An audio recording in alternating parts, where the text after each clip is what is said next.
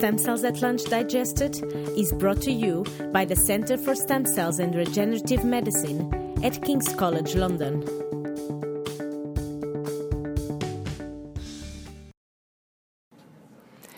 Today, for our episode of Stem Cells at Lunch Digested, I have the pleasure of interviewing Professor Manuel Salmeron Sanchez, the head of the Division of Biomedical Engineering at the University of Glasgow.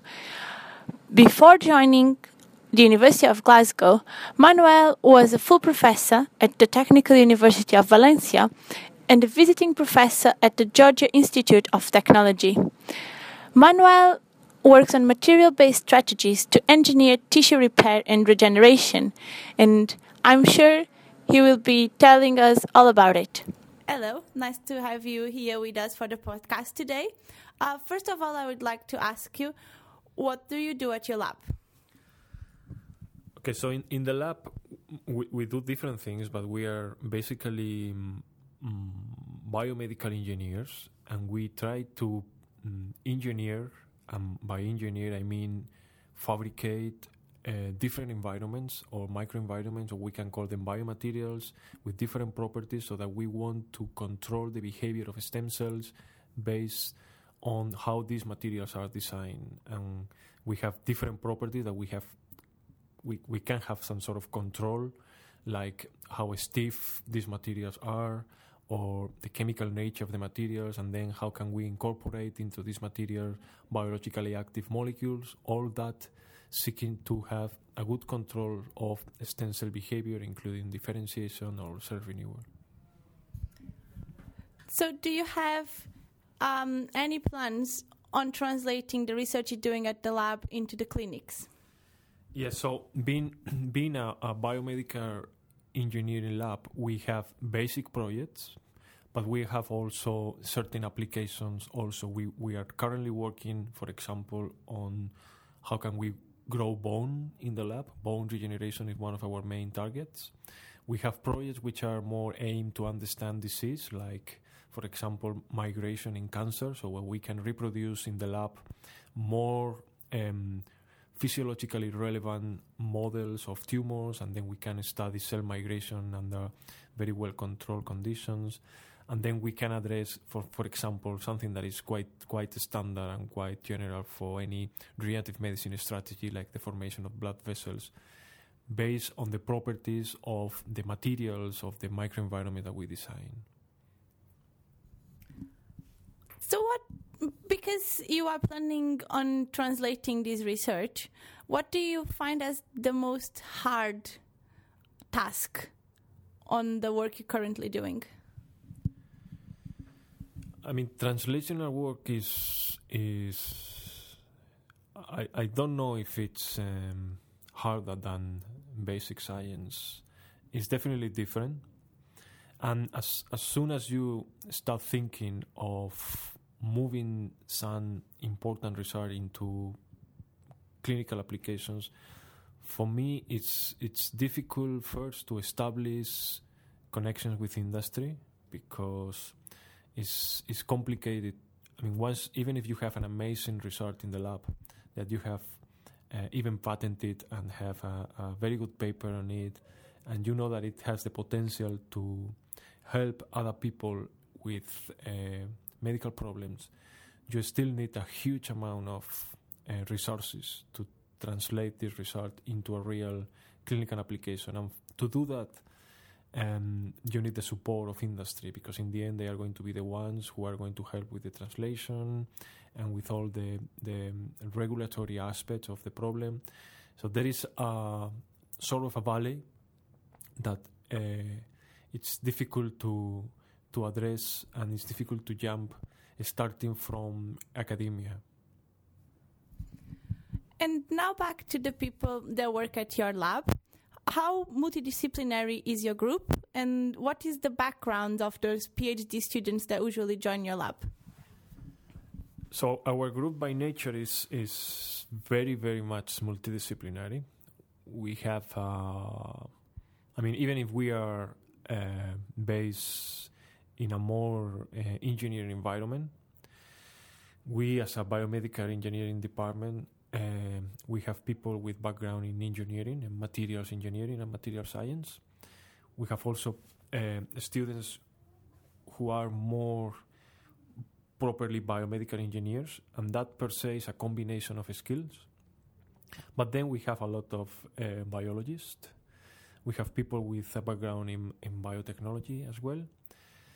And we are starting to have people who are actually medical or clinical trainees who have an interest in research as well.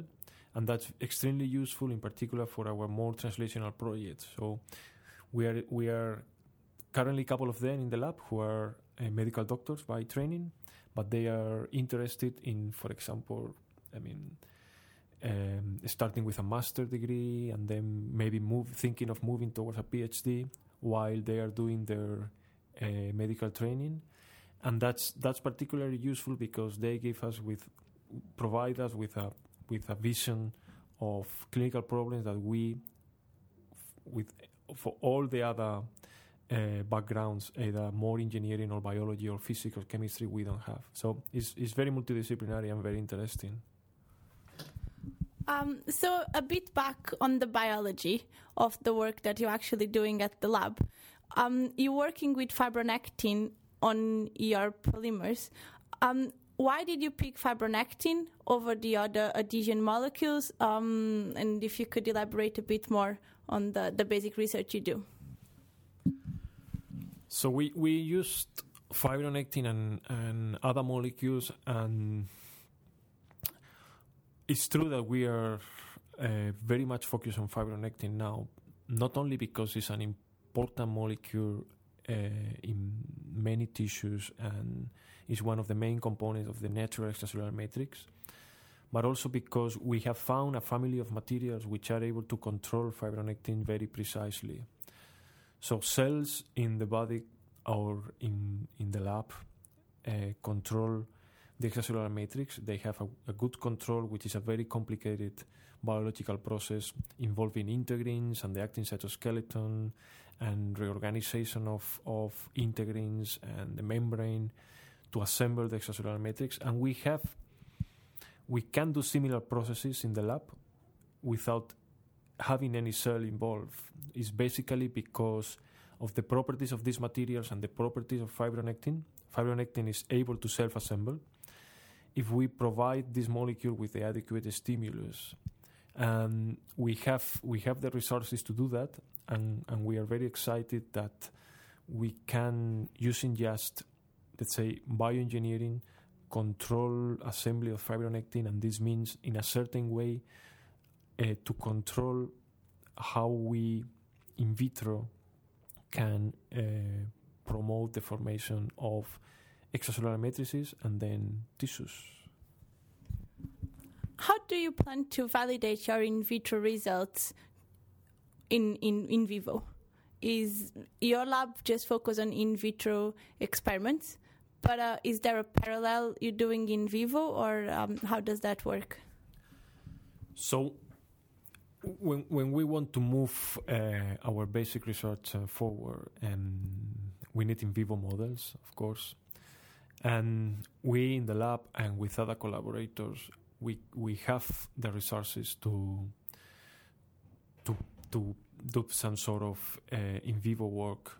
For example, for this project on bone regeneration, in the end, if you want to check if bone has been uh, successfully formed or not, even if we can have all sort of mineralization experiments in the lab or stem cell differentiation in the lab, we need to show that if we you have, uh, for example, a critical size defect, that bone grows based on the material that we have designed.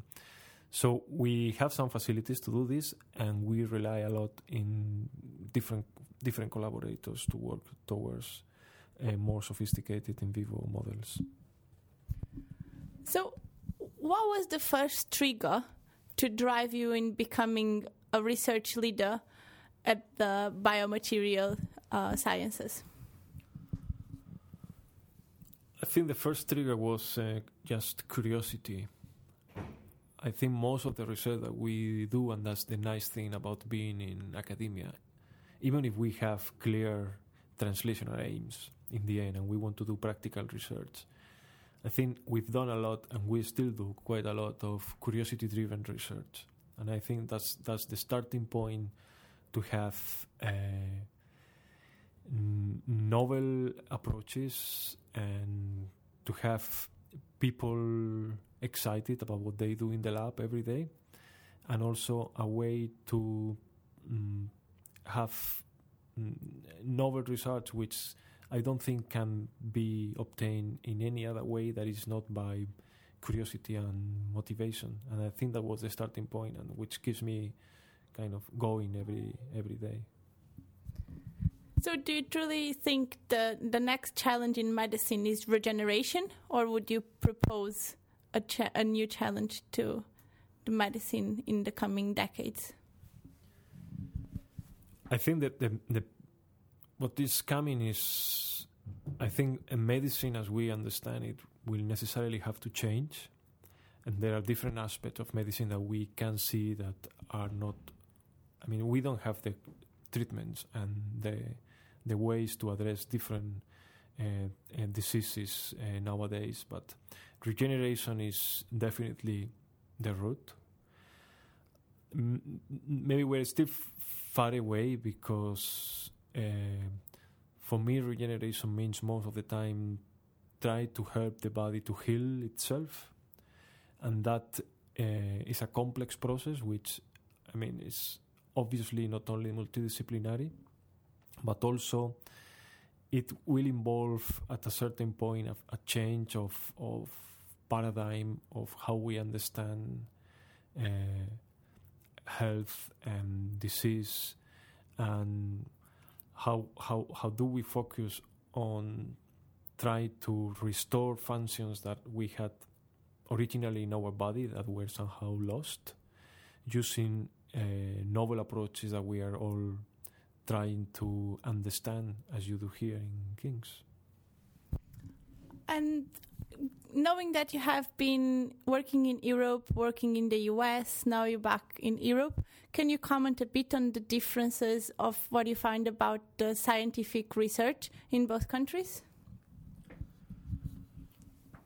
I think Europe is um, I mean, there's a lot of uh, variation in, in Europe, independence of which region of Europe you are doing your research.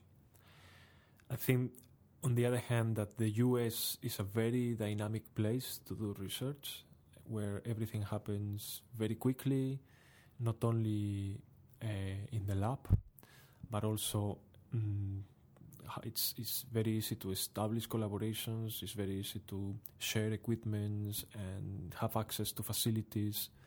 I would say that the US is very dynamic. On the other hand, uh, the UK is is a fantastic place to do the kind of research that we do.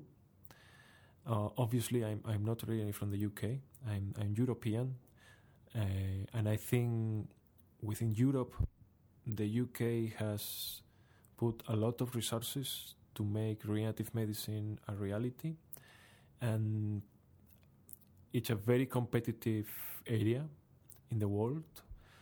But uh, there are different mechanisms and a lot of extremely bright people working together in this environment.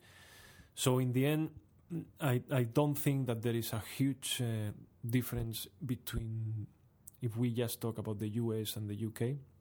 I really enjoy mm, being more in, in the UK. Is that's more a personal feeling, and I think it's an excellent environment to do this this research.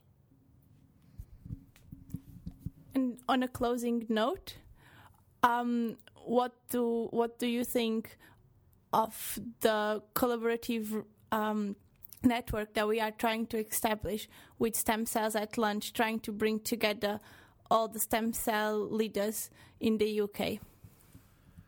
I think it's a, it's a fantastic idea. It's a it's a great uh, initiative. I'm I'm very glad to be here today. It's it's a way mm, to get to know people better, and f- uh, for us who who come here for a day, to know a bit better the the facilities that you've got, the different people that you have in here in in the center, and and I'm sure that this will lead to something else, uh, which will not be the standard, um, let's say, university seminar, but it's clearly from the beginning uh, has started with a different spirit, and I'm I'm I, I'm fully supportive, and I hope that if we've got new results to tell you, we'll be able to come back.